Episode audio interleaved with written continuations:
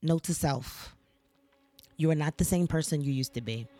If you were that, you wouldn't be at this point because at some point you had to figure out how to roll with the punches and how to get with the program, how to choose if you were going to sink or if you were going to swim.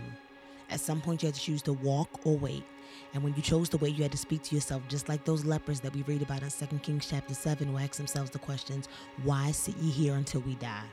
Why let what's coming for us get the best of us without a fight? Why let the imminent come and we not do all that we can do to take advantage of what we have? And even if we don't have much left right now, what we do have before us is time. Time is ultimately a gift. It is a gift that one day will wind up for all of us, but at the same time, it's the one thing that's more valuable than money because once it's gone, you cannot recover it. So you got to get a hold of that mentality. It has to become your reality. It has to become your practice. It has to become your discipline. You have to eat, sleep, and breathe, understanding that mentality that says, I refuse to waste any more time. Because a refusal to waste time is not just a declaration of war against the spirit of defeat, but it is a declaration that will cause you to prioritize everything in your life. I'm talking about your discipline. I'm talking about your actions, your tolerance, your connections, your networks, your opportunities. It is the prioritization of time that you've been graced with that will determine how much peace you are going to have. Because when you decide that you are no longer going to waste time, you stop wasting energy on things that don't produce, add value to, or enhance your life.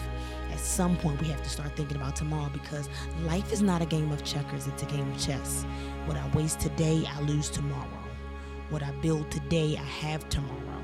And if I make it a habit, I'll build it strong enough so that I don't just see it, but I will sustain it. Or I'll see it today and I'll see it in my future. So this is the day that you've got to decide what you want. Is it worth it? Are you going to bend or are you going to build? Are you going to cave or are you going to conquer? Are you going to sink or are you going to swim?